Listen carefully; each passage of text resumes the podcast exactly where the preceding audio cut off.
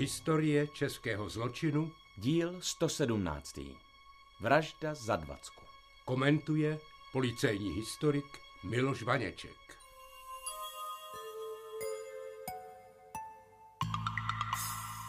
Jedenáctý leden 1934.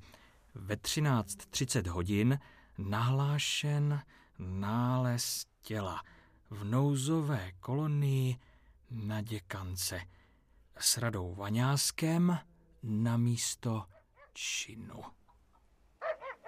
Je neuvěřitelné, pane komisaři, že ještě dnes na začátku roku 1934 můžeme v našem hlavním městě procházet místem tak ubohým a ošklivým. A přitom jsme nedaleko centra Prahy a na dohled od budoucího justičního paláce na Pankráci.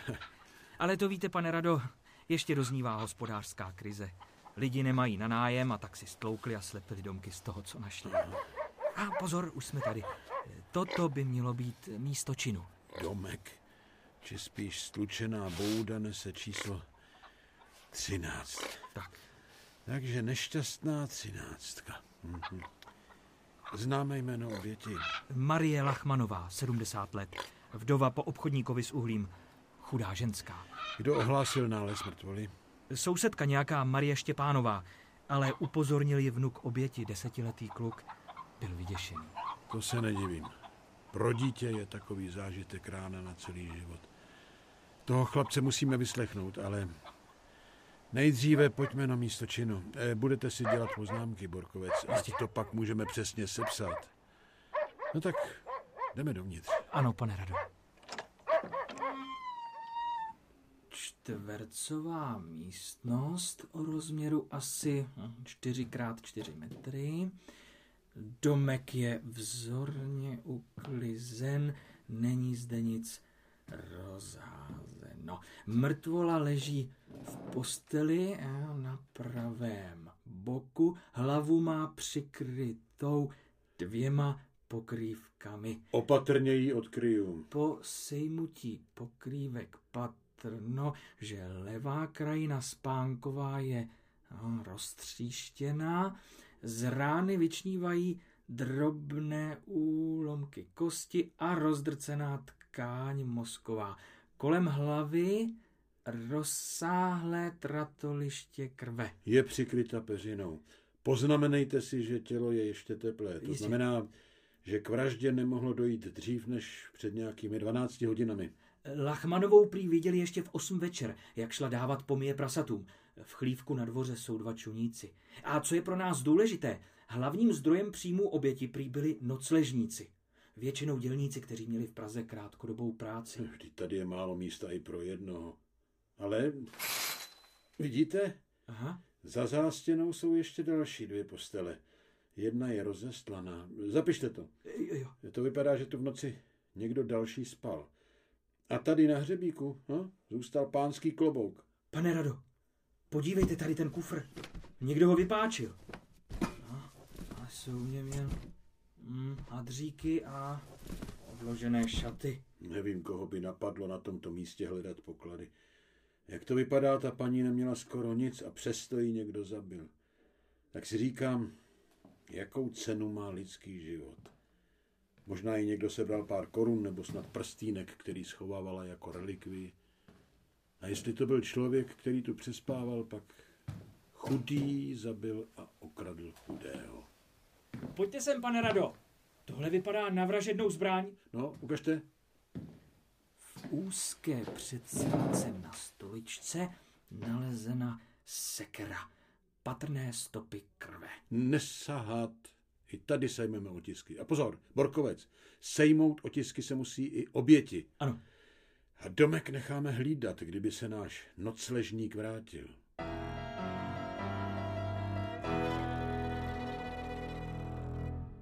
Vražda 70-leté vdovy se odehrála v nouzové kolonii na Děkance, téměř za zdí pražské pankrátské věznice. Hned vedle stála tehdy už téměř hotová majestátní budova justičního paláce, kterou dnes známe jako sídlo vrchního soudu. Nedaleká kolonie provizorních domků, stlučených ze zbytků prken a plechů, byla tehdy velkým kontrastem. Marii Lachmanové pomohli vystavět provizorní obydlí její děti. Také moc peněz neměli a maminka jim nechtěla být na obtíž. Na malém dvorku chovala slepice a přivydělávala si prodejem vajec. Jednou za čas utržila za vykrmeného čuníka. Z peněz si však nechávala jen to nejnutnější, většinu dávala rodinám svých dětí. Navíc brala za úplatu do svého domku nocležníky, většinou dělníky, kteří v Praze nacházeli krátkodobou práci. A právě mezi nimi začali vrchní policejní rada Josef Baňásek a vyšetřující komisař Zdeněk Borkovec hledat vraha. 15 hodin a 15 minut. Výslech sousedky Marie Štěpánové. Viděla jste něco podezřelého? No, ještě včera večer jeden nocležník u Lachmanky byl. Viděla jsem ho oknem, jak má rozsvícenou lampu a čte si noviny. Znáte ho jménem? No to ne, ale většinou dělali na stavbě toho, toho, no toho velkého baráku vedle věznice. Myslíte justičního paláce? No, no, no, přesně toho. Někdy mývala na bytě i dva chlapy na jednou. To víte, peníze dneska potřebuje každý. Chtěla tři koruny za noc. A když to bylo víc než týden, tak to měli se slevou. To pak chtěla 15 korun za týden. Mohla byste alespoň popsat, jak ten čtenář novin vypadal? Hmm, asi 40 roků, vysoký, hnědý vlasy, trochu na čele proplešatělej. Jo, a měl takovou divnou pusu. Aha, a jak divnou? No takovej, takový silný red, jako kdyby ho do něj píchla vosa. a furt zamračený, takový zlej kukuč. Říkám vám, já bych si takovýho chlapa do baráku nepustila. Však jsme ji tam v poledne s malým fandou našli. Kluk z toho měl šok.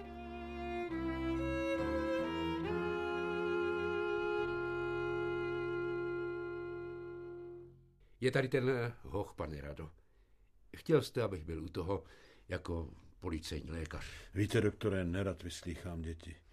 Hlavně, když je to v souvislosti s násilím. Vidět mrtvou babičku, kterou někdo ubil sekerou, takový kluk z toho má trauma na celý život a ještě s ním o tom znovu mluvit. Všechno se mu to vrátí. No, jenomže já to udělat musím. No, vy jste k Noblochu dobrý psycholog, tak budu rád, když mi s tím pomůžete. Pokusím se. Ten chlapec, František se jmenuje, má deset let. Mluvil jsem s ním chvíli a zdá se, že to nese statečně. Vysvětlil jsem mu, že tak může pomoci odhalit toho, kdo to babičce provedl. Tak já ho tedy přivedu. Tak pojď, Fando. Dobrý den. Nazdar, Františku. No pojď dál, ničeho se neboj. Toto je chlapče vrchní policejní rada Paňásek, který vyšetřuje případ tvé babičky. Psali o vás v novinách.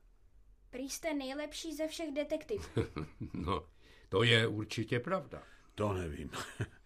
Ale na lumpy jsem pes. A slibuju ti, že udělám všechno, abychom našli toho, kdo to babičce udělal. Ale potřeboval bych, abys mi trochu pomohl. Souhlasíš, mladý muži? Ano.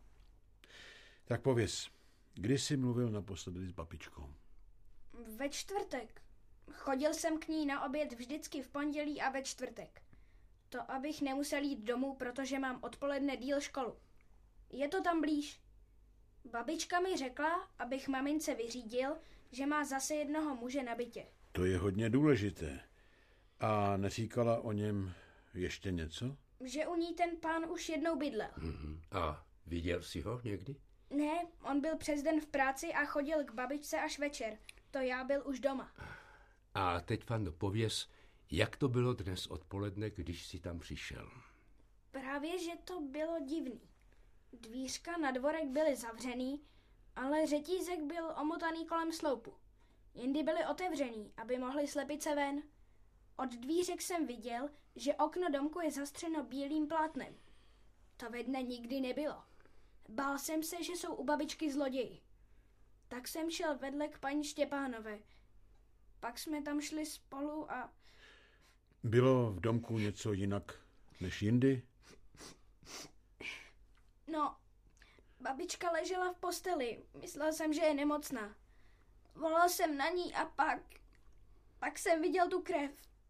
Ona mě neslyšela. No to stačí, Františku.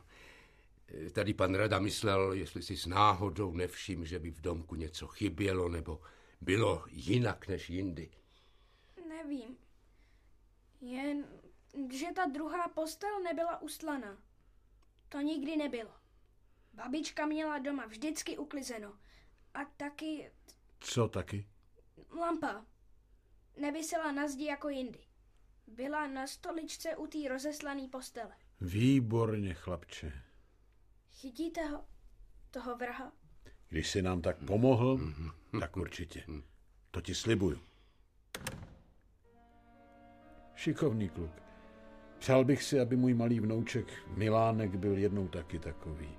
Jsou mu teprve dva roky, ale někdy se na mě dívá, jako by rozuměl, že já, dědek, mám starosti a taky trochu vyčítavě, že si s ním málo hraju a místo toho Chytáte lumpy. No, přesně tak. My, policajti, jsme na straně práva a musíme udělat všechno pro to, aby právo v téhle zemi fungovalo, jak má. Jinak bych žil svědomím, že jsme něco zvorali. A já proto musím udělat všechno. Hezký večer, pane Rado. Zdravíčko, pane doktore. Dobrý večer. Dobrý večer. Pánové, mám dobrou zprávu. Z té petrolejky v domku oběti se podařilo sejmout otisk prstu a Lachmanové nepatří. Otisk je docela čitelný a tady nám to už fotograf pěkně zvětšil. Ukažte. Hmm, to vypadá nadějně. Byl na cylindru lampy a žár hořícího knotu otisk trochu upekl, ale použitelný je. Jestli máme otisky toho piskatého chlapa v archivu, bude to vyřešené. Hmm, vypadá to na něj. Večer ho Štěpánová oknem viděla číst u té lampy noviny. V poledne je vdova nalezená mrtvá a ta petrolejka je na stoličce u postele neznámého nocležníka. A že se večer ten chlap do domku nevrátil, pak nemá čistý svědomí. Jen tak vědět, kdo ten tajemný nocležník je, že, pane Rado? Naši v archivu už hledají, jestli je ten otisk v evidenci. Sám víte, Borkovec, že je to nejistý. My tam ten otisk mít nemusíme. No, ale ať hledají. Za to známe přibližný popis pachatele a dokonce zvláštní znamení. Velký pisk. Aha. Je možné, že ten člověk dělá na stavbě justičního paláce a pak by ho tam mohl někdo znát, ne? Už jsem volal staviteli Lipšovi. To znamená, že povedeme vyšetřování po dvou liních. Po třech. Protože vy zajdete ještě na ústřední přihlašovací úřad. Lachmanová byla pořádná ženská a pravděpodobně by chtěla mít nocležníky přihlášené, protože to je, je to povinnost. Ano, No. Malej Fanda se přece zmínil, že ten muž u babičky už jednou bydlel. Tak zjistit ho na úřadě je větší šance než naše otisky. Ale už je po deváté večer, pane Rado. Obávám se, že tam kvůli nám úřední hodiny prodlužovat nebudou. Aha, zákryš. No jo. To budu muset nechat na zítra i toho stavitele. Tak já ještě rychle zajdu za rodinou paní Lachmanové. Má ústa. Má Má ústa. Když se náš vrchní rada zakousne do případu, neví, kdy přestat. Dělal by klidně celou noc a nehodlá se smířit s tím, že normální lidi tou dobou spějí. A já bych taky rád. No, já ho znám déle než vy, pane kolego. Takový je pořád. Ale taky má největší úspěchy. A co je zajímavé, ti lumpové z Prahy a okolí mají vůči Baňáskovi respekt. Vědí, že je to kapacita. No, jistě, a jakoby, jakoby to pro ně byla čest, když je přijde zatýkat právě on.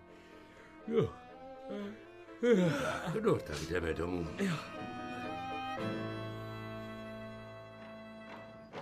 Jedeme, jedeme, dokud nemrzne, chlapi. Nebo se nám tu soudci po těch nedodělaných schodech přerazí a za to pak budou soudit nakonec mě. Ach, fofr. Dobrý den, vy budete asi stavitel Lipš. Jo, to jsem, ale nemám čas.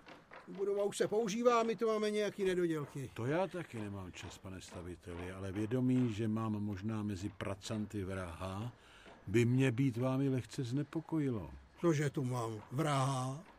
No, to snad nemyslíte vážně, pane... Policejní rada Josef Vaňásek. A, já jsem Lipš. Telefonoval jsem vám. Máme s kolegy jisté indicie, které napovídají, že by mezi vašimi dělníky mohl být člověk, který se včera dopustil vraždy. A sakra. A kdo to má jako bejt? To zatím nevím. Vy to nevíte, já taky ne, tak to asi těžko dáme dohromady. Možná bychom mohli něco vypátrat s pomocí vašich záznamů. Vy asi máte poznamenané bydliště těch, co u vás pracují, ne? Jo, to jo, tamhle v kanceláři, kde se úřaduje kolem lidí, mest a tak, jděte tam. Hele, usaďte ten schod pořádně, chlapi. Vpravo to máte vejš. Nevíš, kde je vpravo k sakru? Tak děkuju. Já jdu do té kanceláře. Jo, to, ale po těch schodech ne. Musíte zadem. Kde se flákáš, Jandera? Počkej, počkej, 12. leden, 8 hodin, 15 minut. Hlavní přihlašovací úřad. Na adrese vdovy Lachmanové krátkodobě přihlášení od roku 1929. Václav Lelík, Kralupy. Stanislav Brázda, Vlašim. Václav Starý, Horní Beřkovice. A další. Sakryš, to je 12 chlapů. Ale žádný není přihlášen letos. To znamená, že ten, který nás nejvíc zajímá, tu není. Nebo možná je, protože, jak víme, už jednou u vdovy bydlel. No, vypíšu je všechny. Pane staviteli. Vy jste tu ještě? No, já jdu z té kanceláře. Ta úřednice je tam nová, tak nic neví, ale vy byste mohl vědět, kdybyste si vzpomněl. Tak, o co teda jde? Člověk, kterého hledáme, je vysoký, má výrazný red, jako tlusté pisky. Pane, já chlapům koukám na ruce, jak dělají. No ne na pisky. To spíš oni se znají mezi sebou, ale teď mi je zdržovat nebudete. Počkejte, až budou mít za hodinu. Pauzu na svačinu. Jasný? I vrchní policejní rada Josef Vaňásek musel při vyšetřování občas zkousnout neochotu a neurvalost svědků. Ale nedal se. Počkat si na pracovní pauzu se mu vyplatilo. Jeden z dělníků si vzpomněl, že u vdovy Lachmanové bydlel jistý Václav Lelík a s ním tam prý kdysi bydlel ještě nějaký další Václav, ale jeho příjmení si nepamatuje. Oba byli od někud od Kralup a dojížděli do Prahy vlakem. Jenomže ani jeden z nich už na stavbě nepracoval. Na muže s velkým piskem si nepamatovali. Zdravím, komisaři. Má úcta. Zdá se, že máme možná křestní jméno pachatele. Byl jsem se podívat ještě brzy ráno v té kolonii a ta, ta sousedka... Štěpánová. Jo, Štěpánová.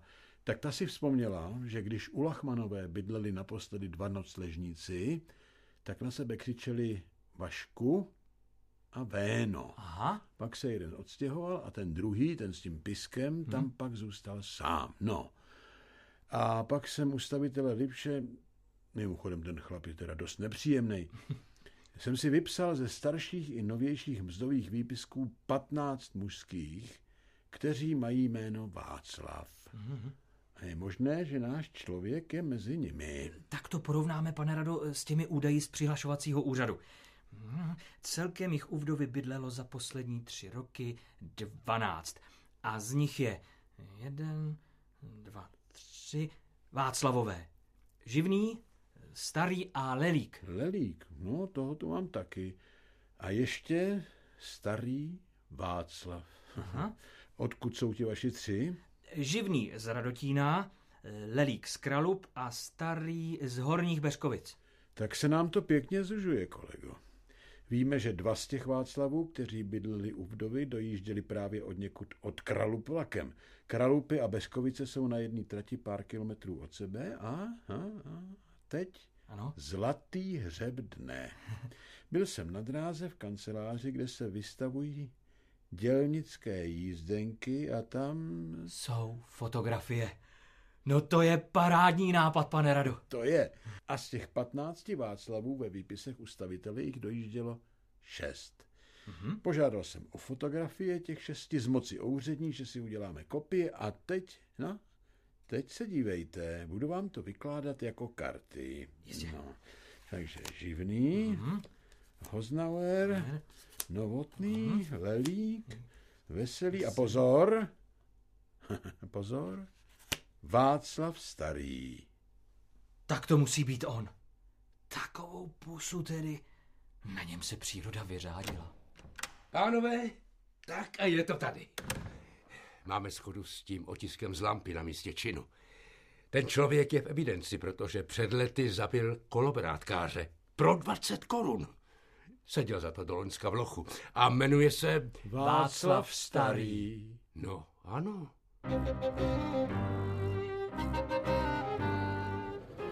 Nechal jsem jeho dům v Beřkovicích hlídat. Podle kolegů z Kralup se tam měl starý ještě dnes ráno pohybovat. A z domu prý skoro nevychází. Co o něm vlastně víme, kromě toho, že byl odsouzen za vraždu kolovrátkáře? Vyučený zedník, který se moc nepředře a nechává se živit svou ženou. S ní má tři děti. Chlap, který si troufá jen na staré a slabé. Tomu dědovi s kolovrátkem ukradl 20 korun. Jestli něco sebral Lachmanové, nebylo to o moc víc. Degradoval tak hodnotu života na 20 korunu. A kvůli tomu seděl skoro 13 let. Ale za druhou vraždu se dává víc? Tohle je nejhorší typ člověka. Zbabělec, křivák. Na toho je každý trest málo. Špína zůstane špínou. Promiňte, kolego, nechal jsem se unést. Ale když jsem četl ten jeho spis, získal jsem vůči tomuto člověku averzi. Ale to bych jako policajt vůbec neměl říkat. Už tady budeme. Horní Beřkovice. A tady je to. Číslo 213.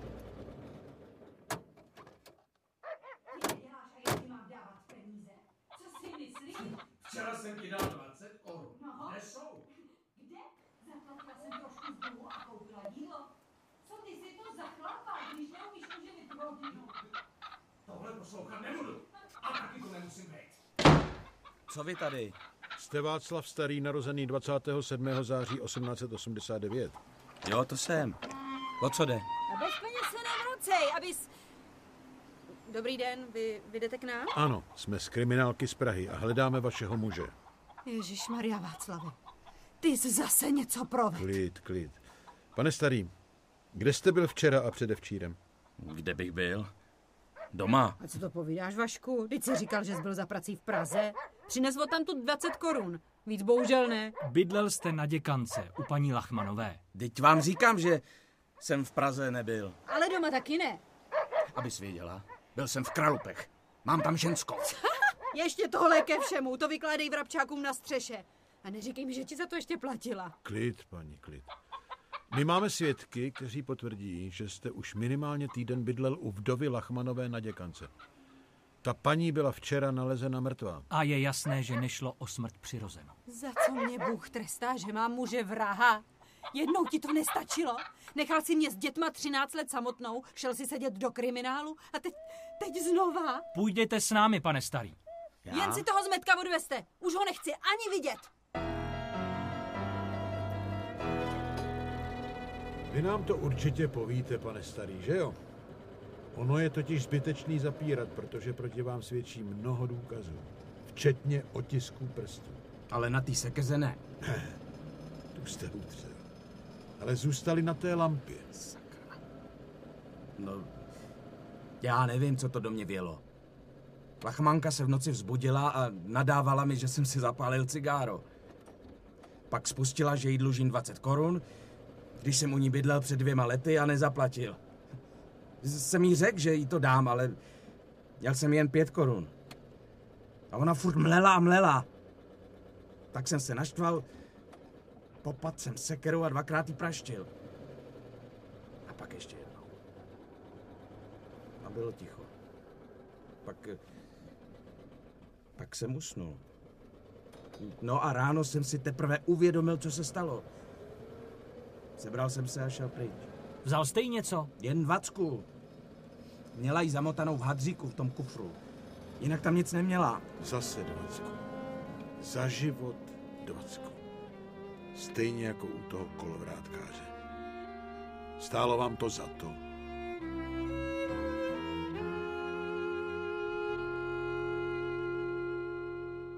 Pročítám zápisník z toho roku 1934 a občas nahlédnu i do těch, které následovaly. Služba s Radou Vaňáskem bylo to nejlepší, co mne v kariéře potkalo. Ale už to netrvalo dlouho.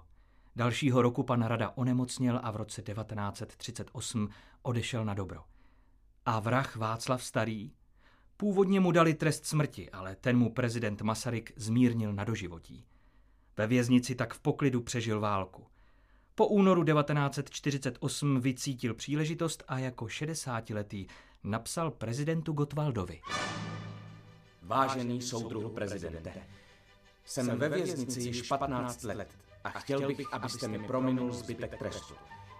Jako utiskovaný nezaměstnaný nemohl jsem se nikde uchytit. Všecko mě rozčilovalo a v rozčilení se mi přihodilo toto mé neštěstí. Zabil jsem vdovu Lachmanovou. Ale nyní se chci jako muž proletariátu zapojit do budování socialismu. Při nynějším nedostatku pracovních sil ve stavebnictví chci prokázat svou sílu a odhodlání státi se platným členem socialistické společnosti. Předem srdečné díky, starý Václav. Starého nakonec nepustili, zemřel ve vězení. Ale jinak právo v té době dostávalo na frak den co den. Ještě, že se toho pan Rada Vaňásek nedožil. Do té nové doby by se nehodil. On by to těžko nesl. My policajti jsme na straně práva a musíme udělat všechno pro to, aby právo v téhle zemi fungovalo, jak má. Jinak bych žil svědomím, že jsme něco zvorili.